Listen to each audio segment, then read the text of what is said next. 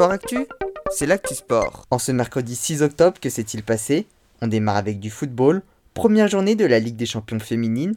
Les Lyonnaises n'ont pas tremblé et se sont imposées 3 à 0 face aux Suédoises du BK Haken. Ce soir, les Parisiennes se déplaceront en Ukraine pour affronter le Zitlobud Kharkiv.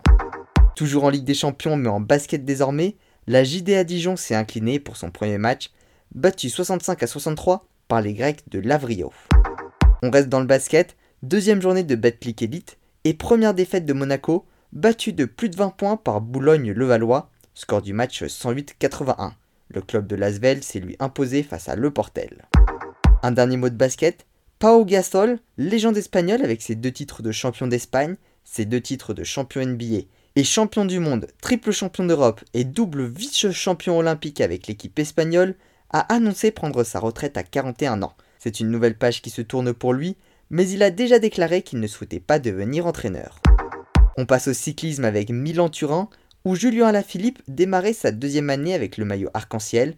C'est le Slovène Primoz Roglic de la Jumbo-Visma qui s'est imposé devant Adam Yates, le Britannique de Ineos Grenadier, et Joao Almeida, le Portugais de la Deceuninck Quickstep. Julien Alaphilippe est lui arrivé 25e. Le premier Français, David Godu, a pris la sixième place. Toujours en cyclisme, cette fois-ci sur la piste, avec les championnats d'Europe à Gransgess en Suisse, les Français ont déjà décroché trois médailles. Valentine Fortin, l'argent au scratch, Thomas Bouda, le bronze dans l'épreuve de l'élimination, et l'argent pour la vitesse par équipe avec le trio euh, Timmy Guillon, Ryan Elal et Sébastien Vigier. En tir sportif, nouveau titre français sur les championnats du monde junior, Julia Canestrelli a décroché l'or en carabine 50 mètres 3 positions.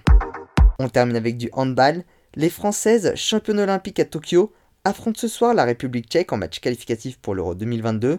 Un match à suivre en direct sur la chaîne d'équipe à partir de 21h. Voilà pour les actualités du jour, à demain dans Sport Actu.